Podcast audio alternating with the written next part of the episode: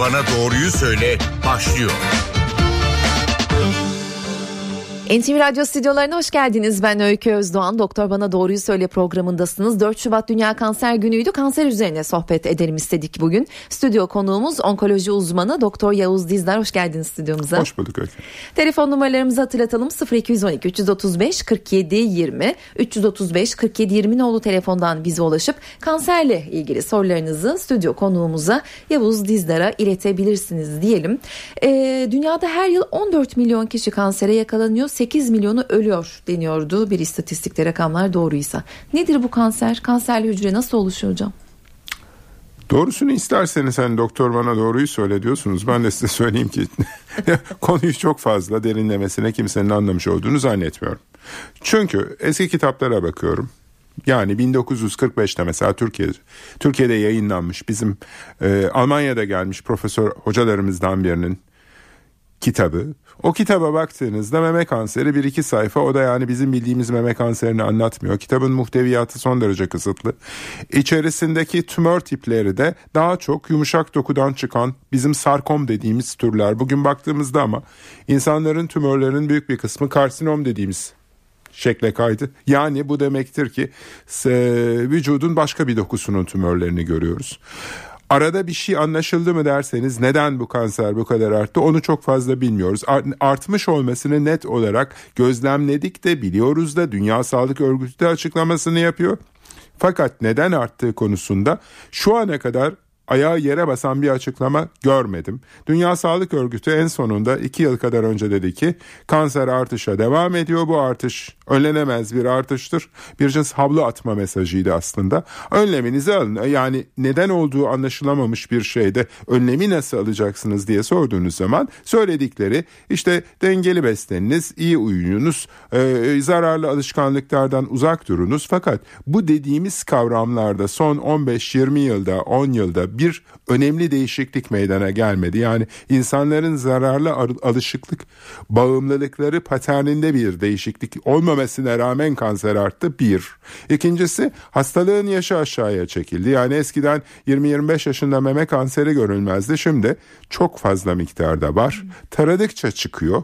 E üstüne bir de yani nereden artık tutarsınız bilemiyorum ama Hani erken tanıyalım, erken tanı hayat kurtarır şeklinde yerleştirilmiş olan bir söz üzerinden bol miktarda kampanya var. Erken tanı kampanyası. Bu kampanyaların bir kısmı zaten bakanlık tarafından düzenleniyor. Fakat düzenlenen kampanyalar bir şeyleri yakalamakla birlikte bu hastalar hakikaten ileride hastalanacaklar mı sorusunun yanıtı da açıkta. Ama hastaların daha doğrusu hasta olmayıp saptadığımız insanların yüzde doksanı o dayağı yiyorlar onu söyleyeyim. Yani dinleyicilerimiz müsterih olsunlar bir şekilde yakalanırsa neredeyse bunların yüzde doksanı ah size erken yakaladık bakınız hiçbir şey yapmıyoruz denmeyecek. Toplam alabilecekleri tedavinin yüzde doksanını en azından alacaklar. Hı hı. Kimler daha çok risk grubunda sayılıyor? Böyle bir sınıflama yapmak mümkün mü? Ee, eskiden öyle bir sınıflama tabii vardı. Sigara kullanımı, alkol kullanımı bunlar risk grubunu oluşturuyordu. Fakat bugün geldiğimiz noktada risk grubu dediğinizde çok fazla yine ayağa basan bir şeyler söyleyemiyorsunuz. En fazla en iyi bildiğimiz bazı kimyasallarla çok fazla çalışanlar yani bunlar e, uçucu solvan çözücüler dediğimiz hani o ayakkabı yapıştırmada kullanılan malzemeler bunların yaptığını biliyoruz ama bazı türlerini yapıyor. Onun dışında hani gencecik pırıl pırıl bir kızda bir meme kanseri çıktığı zaman bunu herhangi bir risk faktörüyle açıklayamıyorsunuz ama izleyici, dinleyici şunu mesela çok iyi bilsin. Hani ailenizde var mı? Ailenizde var mı sorusunda. E baktığınızda evet ailenin tarihçesinde bir ikisinde bir iki bir şey çıkmıştır. Bu genetik risk değildir bunu bilsinler. Genetik kanser dendiği zaman o ailede aşağı yukarı her bireyde 15 yaşında falan başlamak üzere tedavi edersiniz ama 5-10 yıl sonra başka bir formda başka bir formda bu şekilde bir kanser yükünden bahsediyoruz. O yüzden genetik lafı abartılıp bu bütün bu karmaşanın üstüne örtülen ikinci güzel örtüdür. Diğer örtü de zararlı alışkanlık örtüsüdür. Bu ikisiyle kapladığınız zaman kendi cehaletinizin de bir şekilde üstünü örtmüş olursunuz. Ee, yaş artık düşmeye başladı dediniz. Dolayısıyla çocuklarda hatta bebeklerde kanser görülüyor mu hocam? Bebeklerde tabii ki kanser görülebilir ama bu bizim bildiğimiz türden değil. İnsan vücudu gelişirken bebeklik aşamasında bazı hücreler tabii ki e, henüz daha olgunlaşmamış hücre formunda. Bizim çocukluk çağında gördüğümüz kanserlerin bir kısmı ki bunlar bütün kanserlerin içinde küçük bir payı oluşturuyor. Çocukluk çağı kanserleri olarak tanımlanıyor. Ama bunun da nedeni konusunda hani anne hamileyken bir şeye mi maruz kaldı gibi bir şeyi sorgulayacak olursanız çok fazla söylenememekle birlikte çocukluk çağı kanserlerinde de bir artışı görüyoruz. Dolayısıyla yine iş dönüyor dolaşıyor bir çevresel faktöre doğru gidiyor. Ben bu çevresel faktörü son 5 yıl içerisinde bir rastlantıyla başlayan okumalar sonrasında gıdadaki olağanüstü değişikliğe bağladım. O yüzden insanlara hep gıda konusunda uyarılarda bulunuyoruz. Aslında benim gıda konusunda bir saplantım ya da işte aman çok iyi besleneyim falan diye bir kaygım da yok ama her şey o kadar çok değişmiş ki insanlar yoğurt yiyoruz zannediyor. Yoğurt değil işte tavuk tavuk değil yumurtanın sarısı suni. Bu şekilde baktığınızda aslında vatandaşın daha fazla hastalanması olasılığı bile var. Onu bilsinler. O yüzden önlemlerini alacaklar ki biz hep kanserden böyle çekiniyoruz, korkuyoruz. Ama bir diyabet olduğunuzda da hayatınız çok kolay değil. Yani arkadaşlarınızla yapacağınız etkinlikleriniz kısıtlanıyor. Yediğiniz, içtiğiniz her şey kısıtlanıyor. Dolayısıyla aslında bütün hastalıklarda bir genel artış var. Bu yine gıdaya gönderiyor olayı. Vatandaşlarımız sadece kanser olarak düşünmesinler önlem alacaklarsa çocuklarının gelecekteki sağlığı için düşünmeliler. Çocuklar ileride istediğiniz kadar başarılı okullara gönderin ve en top diplomaları verin. Sağlıklı olmadıkları takdirde bunların bir anlamı kalmıyor. Önlem almak derken ne yapmaktan bahsediyoruz hocam? Nasıl önlem alınabilir? Şimdi beslenme sistemini birinci sıraya oturtunca o zaman beslenmeyi geleneksele çevirin şeklinde bir genel motto olarak söylüyorsunuz bunu. Bu geleneksele çevirmekten kasıt ama hani kuru fasulye pişireyim mantığında değil. Bunun yoğurt yiyecekseniz gerçek yoğurt olması gerekiyor kaynak olarak. E, tavuk yiyecekseniz hakiki tavuk bulmanız gerekiyor. Bu 5 liraya tavuk eti falan söz konusu olmaz. Bunu herkes çok iyi anladı. Hatta burada ciddi değişiklik de oldu. E, yumurta eğer yumurta istiyorsanız da bunun içinin sentetik olmaması gerekiyor. Bugünkü teknoloji 1997'de bir ilaç firması bunu patentlemiş. Yumurta sarısını istediğiniz koyulukta renk olarak yemin içine koyduğunuz bir yarı yapay maddeyle sağlayabiliyor. Vatandaş böyle düşündüğü zaman çok fazla seçeneği yokmuş gibi görünüyor ama öyle değil. Bu tür seçeneklerini en azından doğala doğru kaydıracaklar. Çünkü tekrar söylüyorum yani istediğiniz kadar paranız olsun, lüks yerlerde oturun, marka şeyler giyin, istediğiniz kaliteli arabalara binin ama sağlığınız gittikten sonra bunların bir anlamı kalmıyor. O yüzden önceliği buna verecekler. Yani ay nereden bulacağız Yavuz Bey lafını artık işitmiyorum. Neyse ki 3-4 yıl önce işitiyordum. Bugün artık bunu kimse söylemiyor. Sütü açık alıyorlar, yoğurdu tutturuyorlar. Piliçten uzak duruyorlar. Beyaz et mevhumu her neyse. Yumurta konusundaki bilinç de artacak. Onun dışında bunun üstüne zaman zaman çalkantı şeklinde medyada daha doğrusu internet ortamında alevlenen bir paça içiniz muhabbeti var. Hı hı. Ben bunu evet söyledim, bilinçli söyledim. Mekanizması konusunda çok fazla detay vermem şu an söz konusu olmaz ama bağ dokusunun hazır olarak dışarıdan alınması önem taşıyor. Bunu ya kaliteli bir tavuğun suyundan alabilirsiniz ki çok önemlidir ya da paça, kelle paça ya da işkembe çorbası gibi kolajen içeriği yüksek olan bir gıdadan alabilirsiniz. Bu tür bir geleneksel besin kaymasıyla insanlar mutlaka sağlıklarını koruyabilir hale geliyorlar. Bir yanda şöyle bir şey de var. Ben saydıklarımı düşününce herkes peki ne yiyeceğiz? Sanki ellerinden her şeyi almışız gibi. Yani bir koyun etine, bir kuzu etine bunlara bir şey söylenmiyor. Makarnaya söylenmiyor. Bakınız ben hamura da bir şey söylemiyorum. Yeter ki hamur da hakikaten hamur olsun. Yani mayalanmış adam gibi ekmek ya da neyse. Yani Bunu yesinler. Kırmızı et de e, tüketilmesi sınır. Kırmızı etin efendim eğer koyun keçi bunu bulabiliyorsanız burada bir kere hiçbir manipülasyon oynama olmuyor ama büyükbaş üretiminde özellikle yurt dışında hormon kullanımı ki bunu da ilaç firmaları üretiyor. Hayvanın ensesinden enjekte ediyorlar. Zaten yasal olarak serbest bırakılmış. Bu hayvanın tümörlü olması falan da onlar için yasal bir kısıtlılık getirmiyor. Bu hayvanın etini yerseniz tabii ki sorun. Dünya Sağlık Örgütü kırmızı et için bir açıklama doğrudan yapmadı ama işlenmiş et ürünlerinde sosis, salam gibi ürünlerde sigara kadar kanserojen lafını etti. Hı hı. Şimdi izleyici dinleyici şunu da bilsin. Ne oldu peki sonra? Bir şey mi söyledi yani değiştireceğiz yöntemi falan dediler mi? Hayır demediler. Bunu biliniz sadece dediler. Çünkü bu hani biz size haklarınızı okuyoruz modelidir. Önden gidersiniz haklarınızı okursunuz sonra istediğinizi yaparsınız. Bu kanserojendir çünkü içerisinde bol miktarda kimyasalın ötesinde hayvanın yetiştirilişi hormonla yapılmaktadır. Bu hayvanlarla yapılırsa eğer kilosunu 8 liraya sosisin mal edersiniz yoksa 8 liraya sosis olabilir mi sucuk olabilir mi? Bu şekilde düşündükleri zaman aslında bize söylenenlere güvenmek konusunda da bir içlerinde hafif de olsa bir ikilem yaşamalarını öğütlerim.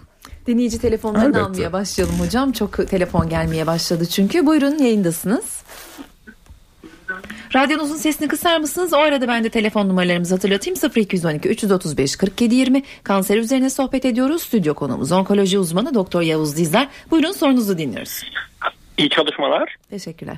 Ben Ankara'dan rahatsız ediyorum. Şeref Demirtaş iyi yayınlar. Buyurun lütfen. İki soru yöneltmek istiyorum hocama. Bunlardan Buyurun. birincisi Sayın Hocam e, saygılar sunuyorum. Sağ olun. Şimdi Sayın Hocam öncelikle e, birçok kanser çeşidi var. Bilinen kanser türlerini e, sıralayacak olursak e, örneğin akciğer kanseri var bildiğim kadarıyla şey, gırtlak kanseri. E, bir insanın kanser olduğuna ilişkin e, ipuçları veren işaretler nelerdir? Bunu merak ediyorum. Yani her kanser tür için ayrı ayrı mıdır? E, mümkünse bunları bir özetler misiniz? Bir de e, ben kanser miyim değil miyim sorusuna e, cevap arayan bir kişinin yapması gereken e, en pratik şey e, nedir? E, sağlık kuruluşuna gittiği zaman ne talep ede, etmesi gerekmektedir. Hoşçakalın hocam. Teşekkür ederim. Şimdi efendim ikinci sorudan başlayalım. Bana göre bir kişi eğer bir hastalık belirtisi göstermiyorsa ben kanser miyim diye pek sorgulamasın. Çünkü sorgularsa biz onu araştırırız ve onun istemediği, istediği bir kanseri bulabiliyoruz. Bunu en çok tiroid nodüllerinde görüyoruz. 25 yaşında, 24 yaşında gencecik kızlar bir vesileyle, bir nedenle şikayetleri olduğu için değil, boyun ultrasonu yaptırıyorlar. Tiroid orada incelendiğinde nodül bulunuyor. Bu nodülün içerisinden de papiller karsinom dediğimiz kanser türünün saptanması nadir bir şey değil. Amerika'da da benzer şekilde bu kanser türünün artışı uçuşa geçti. Ama şunu söyleyeyim bu hastalık haline dönüşmemiş olan bir durumdur. Bunun tedavi edilip edilmemesi meselesi en azından cerrahi dışında bir şey yapılıp yapıp bunlar hepsi tamamen tartışmalı. Az evvelki sohbetten e, çıkarımımız şu olsun lütfen. Gıda sisteminin bütünüyle değiştiği bir ortamda çıkacak hastalığın da nev'i değişiyor. Yani şa, e, gösterdiği özelliklerde de farklılık oluyor. O yüzden kendini tamamen sağlıklı hisseden birisi ne olur ben gideyim de bir kanser taraması yaptırayım bakayım mı telaşına düşmesin, arayışına girmesin. Başına iş açılır. Kanserlerin birinci soru çok fazla çeşidi var. Bu çeşitlerin içerisinde eğer bir işleve yönelik bir organsa mesela bir gırtlak için söz konusuysa ses işlevi seste kısılma meydana gelir. Mide ise hazımsızlık görülmeye başlanır ama ciddi hazımsızlık yani hiçbir şey yiyemez. Yediğini mutlaka dışarı çıkartmaya başlar. Ee, efendim başka bir şekilde bir belirti veriyorsa aşırı bir kilo kaybı, aşırı iştahsızlık, aşırı halsizlik bunların hepsi hastalık durumudur. Ama kadın gitmiş meme ultrasonuna tarama yaptırtayım benim de memem acaba sağlıklı mı diye baktırırken bir santimlik bir şey yakalanmış ve buna da meme kanserisiniz dendiği zaman aynı sınıfa girmez bunu bilsinler. Yani bir hastalık tablosu yoksa kilo vermek, iştahsızlık, kendini kötü hissetmek, yapacak bir şey hali olmamak. Bilakis Tümör var ama bir şikayeti yoksa ikisi aynı hastalık tablosu değil. Ben ikincisinde yani belirti vermeden yakalanmış olan şeylerde çok radikal girişimler, kökten böyle operasyonlar artık önermiyorum. Çünkü benim de şöyle bir avantajım var meslektaşlarıma göre. Meslektaşlar standart dışı hastaların takibini ve sorumluluğunu üstlenmek istemiyorlar. Yani kadın diyor ki biz teşekkür ederiz. Siz bana kalın bağırsak ameliyatı yaptınız ve ama ben bunun üstüne kemoterapi istemiyorum. O zaman git ne yaparsan yap. Bu hastaların büyük bir kısmı bana geliyor ve bu hastaların da ben takip ettiğimde önemli bir kısmında ki önemli kısım hakikaten yüzde 80-90 herhangi bir sorunun yaşanmadığını görüyorum. Bilakis olmayacak bir şekilde işte adam has, sağlıklıyken ya da hastalığı çok hafif seyrediyorken bunun üzerine tedavi edeceğiz biz seni kurtaracağız diye eğer yoğun tedavi sürdürürseniz o zaman hastanın genel durumu kötüleşir. Tamam diğer dinleyicimizi aldık yayına buyurun lütfen sorunuzu dinliyoruz. Hocam saygılar Orhan Önder ben. Buyurunuz. Ee, ben 55 yaşındayım. Babam ve amcam ikisi de karaciğer kanserinden e, vefat ettiler. Başınız sağ olsun efendim. ben olun hocam. Ee, Ben şimdi e, yılda bir kez e, mahalledeki semt polikliniklerinden e, bu kan tahlili yaptırıyorum. E, o şekilde bir yani e, yaptığım sadece o. Yani gelen tahliller de normal geliyor. Her, e, e, ben bu e, devlet hastanelerindeki veya bu şeydeki e, on binlerce böyle seri imalat yapılan bir tahlil şeklinde yapıyor. Bunlar ne kadar güvenilir hocam? Bana doğruyu söyleyebilir misiniz? Ah, tabii ben size hemen doğruyu söyleyeyim efendim. Ee, tahlilleri yapan sistemlerin bütünü otomatiktir. Bunların bütününün kiti bütün dünyada 3 aşağı 5 yukarı 3-4 firma, Türkiye şartlarında da 2 firma tarafından üretilmektedir. Bu firmalar da güvenilirdir. Yani sizin tetkiklerinizin sonuçlarının hatalı olup olmadığı konusunda içiniz rahat olsun. Bu konuda bir sıkıntı çıkmaz. Eskisi gibi değil sistem otomatize olmuş ama tam da dediğiniz gibi otomatik olduğu için de hani o yüzden size bu kadar hızlı bir şekilde sonuçları verebiliyorlar. Ama bir yandan şunu söyleyeyim. Ee, babanızın ve diğer yakınınızın kaybedilmesindeki karaciğer kanseri bende de illa çıkacak diye bir durum söz konusu değil. Ara bir batın ultrasonu yaptırın. Ultrasonla takip edilmek bu durumda daha mantıklıdır. Çünkü o tetkikler ne kadar kaliteli şartlarda yapılıyor da olsalar hastanın genel durumunu yansıtmak açısından çok güvenilir değildirler. Tekrar edeyim. Tetkiklerin kalitesinde, sonuçların doğruluğunda bir sorun yoktur ama hastanın durumunu yansıtmak açısından yetersizdir. Yani dengesi bozuk bir arabayı dengesizliğini e, lastiğin basıncı yerine içerisindeki işte ses donanımın, donanımında aramak gibi bir durum bu. Böyle düşününüz. O yüzden tavsiyemiz efendim ara bir batın ultrasonuyla kontrol. Eğer varsa olası bir karaciğer kanseri etkeni bunun içerisinde başta sayabileceğimizde aflatoksin denen özellikle pul biberin kötü şartlarda imalatı durumunda ortaya çıkan bir toksindir. Bu tür şeylerden uzak durmaya çalışın. Diğer dinleyicimizi aldık yayına buyurun lütfen sorunuzu dinliyoruz. Alo. Merhaba buyurun. Ee, merhaba. Ee, benim e, göğsümden ameliyat oldum ben de. Ee, Kaç yaşındasınız? 2010 Alo. Kaç yaşındasınız efendim? Şu an 42. Buyurun. Alo. E, iyi günler. Ben e, göğsümden 2014'te e, ameliyat oldum. E, tümör vardı. Alındı. Kemoterapi aldım. Radyoterapi aldım. E, ilk onkoloğum bana şunu söyledi. Kesinlikle dedi her şeyi yiyebilirsiniz. Kesinlikle hiçbir zehri yok dedi. Ee, ben de tamam dedim. Aynı şekilde e, gerçi çayıma şekerim falan azaltmaya başlamıştım. Ondan sonra fakat e, aradan belli bir zaman geçti. Onkoloğum değişti. O hastaneden ayrıldı. Farklı bir onkoloğa e, devam etmeye başladım. O da şunu söyledi. Hayır dedi e, senin teşhisin var. Ciddi anlamda işte şeker, ekmek ondan sonra birçok e, uzayan bir liste verdi bana. Evet efendim. Ee, şimdi e, ben nasıl beslenmeliyim? Ben şu anda 42 yaşındayım ve ben e, bu hastalığa yakalandığımda 8 aylık e, 8 ay olmuştu. E, çocuğumu e, bebeğim vardı memeden keseli. E, ondan sonra bu rahatsızlık nüksetti. Şimdi kızımda da küçük bir e, polip tarzında bir şey e, vardı. O da alındı. E, kızım da acaba benim gibi rahatsızlanabilir mi? E, nasıl e, mümkün olduğu kadar doğala döndüm hocam. Yani Ha, güzel e, bu yeterlidir efendim. He, mümkün olduğu yumurta, yoğurt, e, kendim yoyalıyorum e, sütü e, ondan sonra acaba, e, yumurtayı bir şekilde bu, e, bulmaya çalışıyorum. E, yani mümkün olduğu kadar doğru döndüm ama e, şey e, o, yani doktorların bana verdiği bu çelişkili cevap açıkçası beni bayağı bir Peki, tedirgin etti. Peki ben size bunun yanıtını vermeye çalışayım. Şimdi efendim paradigmada bir değişiklik olacak. Yani genel geçer tıp algısında değişiklik şuradan olacak. İnsanoğlu beslenme işlemini özellikle bağırsakların bakteri örtüsünün beslenmesi amacıyla yapıyor. Sizin kaliteli gıda yemeniz gerekir dememin nedeni bu. Doğalını bulacaksınız bunu yiyeceksiniz. Eğer bunu yaparsanız o zaman zaten piyasadaki bu ekmek zararlıdır yok şekerden uzak durun laflarının da mantığı geçersiz kalıyor. Rafine edilmiş, saflaştırılmış ürünlerden genel olarak uzak durmanızı tavsiye ediyoruz. Ama hakikaten bir kaliteli ekmek yerseniz bunda da ekmek yemeyiniz diye bir durum söz konusu değil. Gerçekten de tıpta bize özellikle onkoloji eğitimi, kanser eğitimi sırasında özel bir beslenme listesi kimse saymadı. Bugün söylenen bu laflar varsa şundan uzak dur. Bu son zamanlarda bu konudaki hassasiyetin doğal sonucudur. Siz doğal yediğiniz sürece bu tür tartışmaların dışındasınız onu söyleyeyim size. Hastalığınızın tekrarlaması gibi bir riskin olasılığı çok düşüktür onu da biliniz. Siz önlemlerinizi yeterince alınız.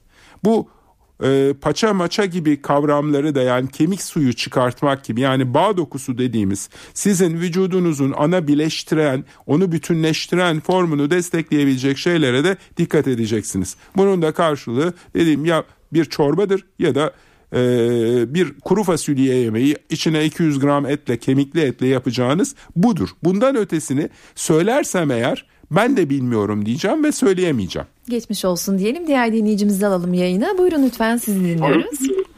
Radyonuzun sesini kısar mısınız? Radyonuzun sesini kısar mısınız lütfen? Yayındasınız. Kapattım ben. Buyurun. Ee, ben hocama bir şey sormak istiyorum. Buyurunuz. Ee, sayın hocam e, saygılar ben. Veteriner hekim Mithat Deniz. Buyurun. Ee, Bursa, Bursa'dan arıyorum. Bu özellikle e, büyük başla ilgili bir e, görüşünüz vardı. E, hormon kullanılıyor gibi bir algı oluştu.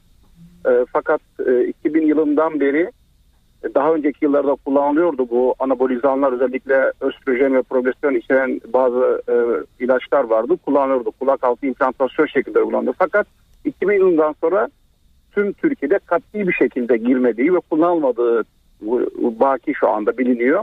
Dolayısıyla zaten e, bizim üreticilerimiz yani hayvan besleyen insanlar ve köylüler zaten şu anda süt fiyatları düştü, et fiyatlarında problem var. Böyle bir algı oluşursa bu e, sektörü daha fazla kötü etkileyebilir. Yani büyük başta şu anda öyle bir olay Yok, sayın meslektaşım. istiyorum hocam. Ee, Teşekkür çok ederim. teşekkür ederim uyarınız için. Ben zaten direkt olarak bunu söyledim. Amerika Birleşik Devletleri'nde yasaldır diye. Türkiye'de kullanılıyor kullanılmıyor diye bir şey söylemedim. O yüzden içiniz rahat olsun.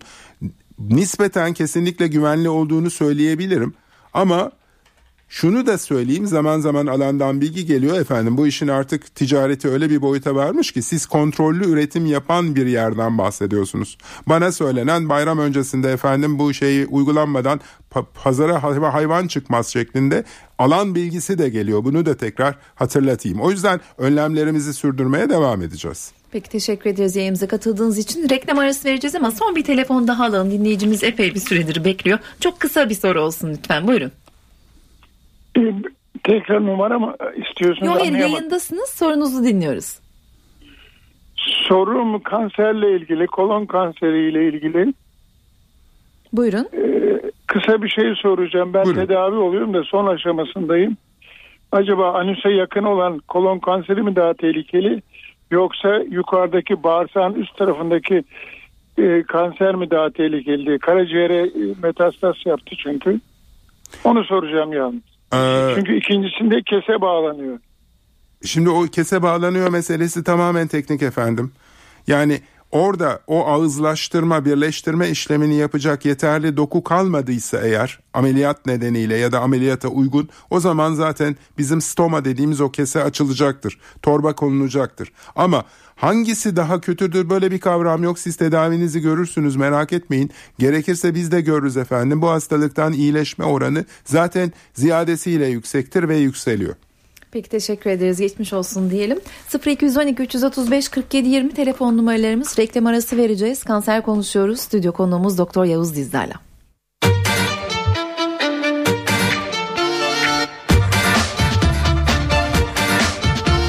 Doktor bana doğruyu söyle devam ediyor. Doktor Bana Doğruyu Söyle programında bugün kanser üzerine sohbet ediyoruz. Stüdyo konuğumuz onkoloji uzmanı Doktor Yavuz Dizdar. Telefon numaralarımız 0212 335 47 20 335 47 20 nolu telefondan bize ulaşıp kanserle ilgili sorularınızı sorabilirsiniz. Reklam arasında hocamla kısa bir sohbet etme fırsatımız oldu da kokoreçten bahsettiniz. Dinleyicilerimize paylaşalım mı? Tabii. Ee, mantığını paylaşalım. Şimdi az evvel söyledik. Canlıların sindirim sistemi vücutlarıyla çok yakından ilişkili. Yani bu sadece bir elek sistemi gibi içine atılanın gerekenini geçiriyor deliklerinden gibi bir mantıkla işlemiyor. Bu aynen bir bitkinin kökü gibi. Ve gerçekten de köklen kalın bağırsak arasında çok fazla bir benzerlik var. Sizin dolayısıyla bunu besleyebilmeniz gerekiyor bir. İkincisi burada bakteri floraları var. Bu bir cins çiçek bahçesi gibi değişik değişik çiçekler var. Bunları bakteri kolonisi olarak varsayın. Sizin bunlar eksilirse bunları yerine koymanız gerekiyor. Yerine koyma işlemini transfer olarak yapabileceğiniz mantıklı tek bir tane gıda var göründüğü kadarıyla birkaç tane var ama bir tanesi yoğurt. Gerçek mayalanmış yoğurt. Probiyotik diyoruz biz buna. Boza mesela bunu sağlayabilen ikinci bir faktör ama kokoreçte üçüncü faktör olarak görünüyor. Çünkü bağırsaklarda bu flora yaşıyor. Bu florayı siz onu pişirseniz bile bir şekilde bir form olarak nakledebiliyorsunuz. Hatta geçmeyen ishal tablolarında bilim ve teknikte de yayınlanmış olan bir makaledir. Yaklaşık herhalde bir 5 yıl falan olmuş. Ee, doğrudan dışkı transferi diye bir kavram da var. Bakınız yanlış anlamasın kimse. Bir şekilde bunu alıp tuzlu suyun içinde suspanse edip verdiğiniz zaman hastasının florasını düzelttiğinizde hastalık tablosu olduğu gibi geçiyor. Gıdayla bu nedenle bu kadar fazla ilgili ve bir şekilde eleştirel konuşmak zorunda kalıyorum. Çünkü bize yedirtilen ucuz market ya da neyse işlemden geçmiş uzun raf ömürlü gıdanın bu kalın bağırsak bakteri örtüsünü besleyebilme olasılığı yok. Rafine gıda içerik olarak zayıf bozulmasın diye önden bozulmuş öyle de bir kavram var ekşiyemeyen yoğurt bunu anlatıyor. Bundan beslenemeyeceğini bilsin insanlar önlemlerini alsınlar. Hocam çok fazla telefon var ama şu soruyu Tabii, da sorup buyurun. öyle dinleyici telefonlarına geçmek istiyorum. Bulaşan kanser türü var mıdır? HPV virüsü bulaşıcı mıdır? Ee, dolayısıyla rahim ağzı kanseri bulaşıcıdır diyebiliyor muyuz? Şimdi bulaşan kanser türü var mı derseniz bulaşan kanser var fakat çok ilginç köpekler de var. Isırmayla bulaşıyor. Hayvan ısırdığı zaman neredeyse yüzde yüz o bölgede ısırığın olduğu yerde bunu geliştirebiliyor. Fakat bu insan için olan bir faktör değil.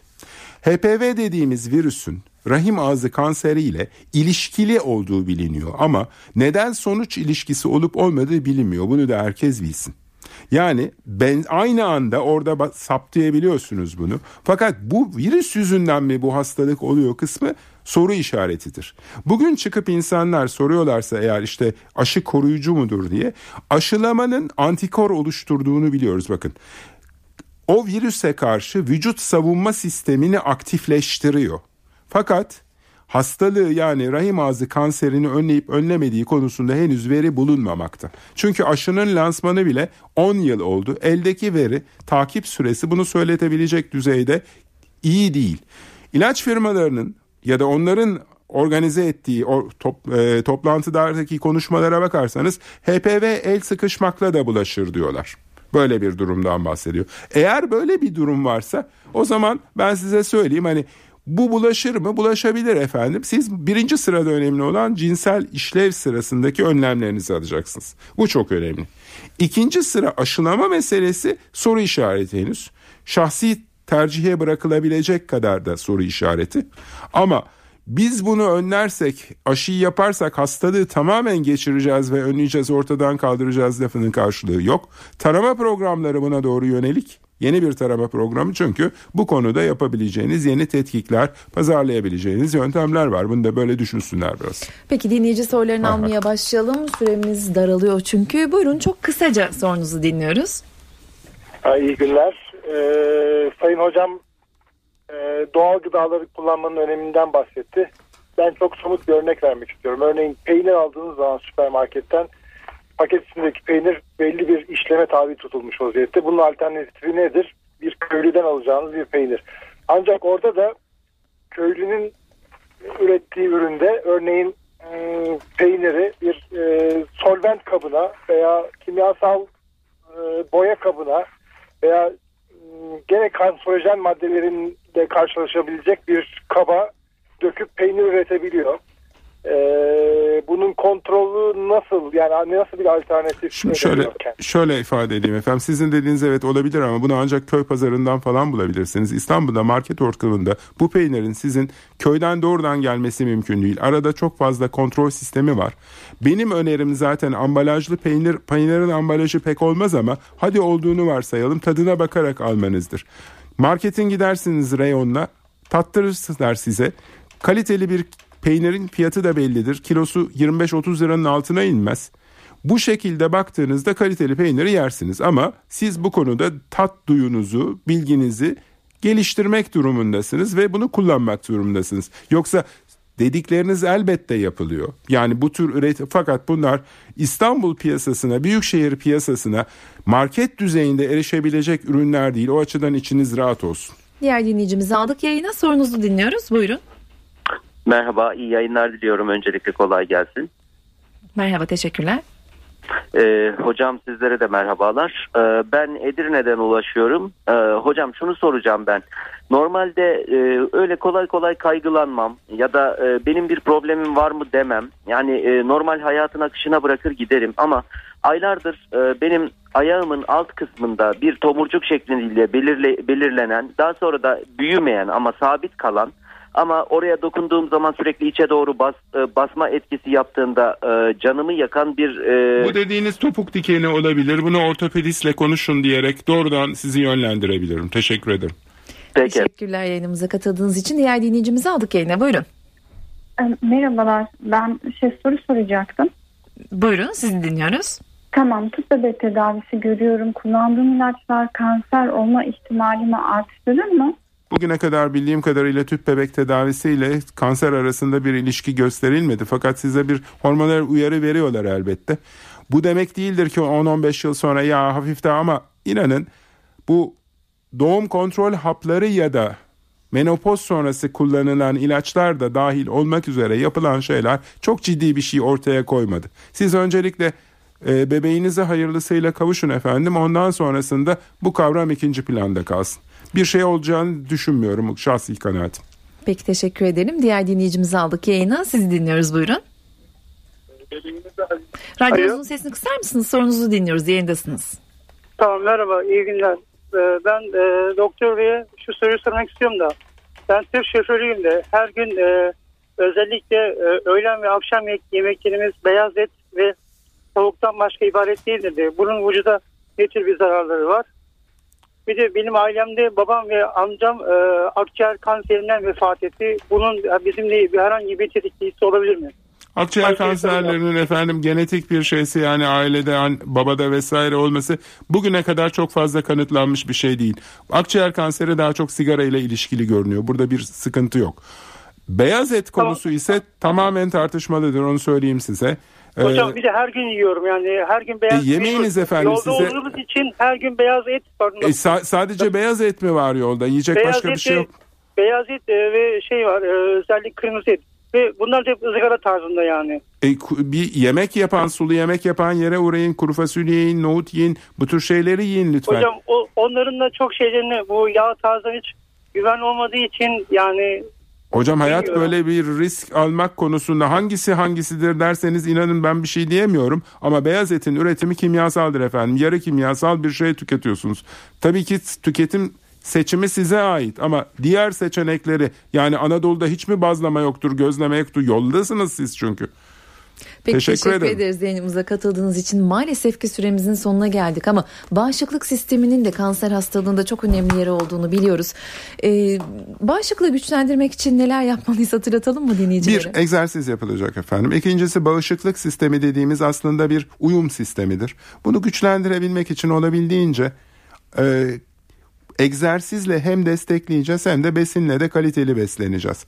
Bunun dışında ne yaparız derseniz yani ekstra bir şeyler kullansak işte çaylar içsek bağışıklık sistemini güçlendirsek katkısı olabilir ama aşırıya kaçmamanızı öneririm. Çünkü aşırı tetiklenmiş bağışıklık sistemi aşırı güçlendirilmiş sistem de vücutla bu sefer bir şekilde muhasebe tutmaya başlıyor karşılıklı hafif sınırında bileceğiz. E, aktif yaşamdan kasıt arabamızdan çıkalım efendim. Herkes arabasında trafikte oturuyor. Onun yerine mesela toplu taşımayı kullanırsanız sadece bağlantı noktalarında bile günde 2 kilometre yol duruma göre yürüyebiliyorsunuz ve hızlı tempoyla yürüyorsunuz. Bu şekilde bir yaşam bağışıklık sistemini ciddi anlamda güçlendirir. Bir de tabii dış dünyada olacağız. Yani AVM'lerin kapalı ortamında sizin bağışıklığınızı güçlendirecek herhangi bir şey yok. Bilakis her şey son derece iyi filtre edilmiş, nötralize edilmiş olarak sunuluyor size. Oysa dışarıya çıkarsanız bir deniz kıyısı yürüyüşünden bahsediyorum mesela. Çok daha kaliteli bir bağışıklık sistemi uyumu edinebilirsiniz. Çok teşekkürler Ben yayınımıza teşekkür ederim. katıldığınız için. Onkoloji uzmanı Doktor Yavuz Dizler de bugünkü konuğumuz. Önümüzdeki hafta yeniden yayında olacağız. Hoşçakalın. NTV Radyo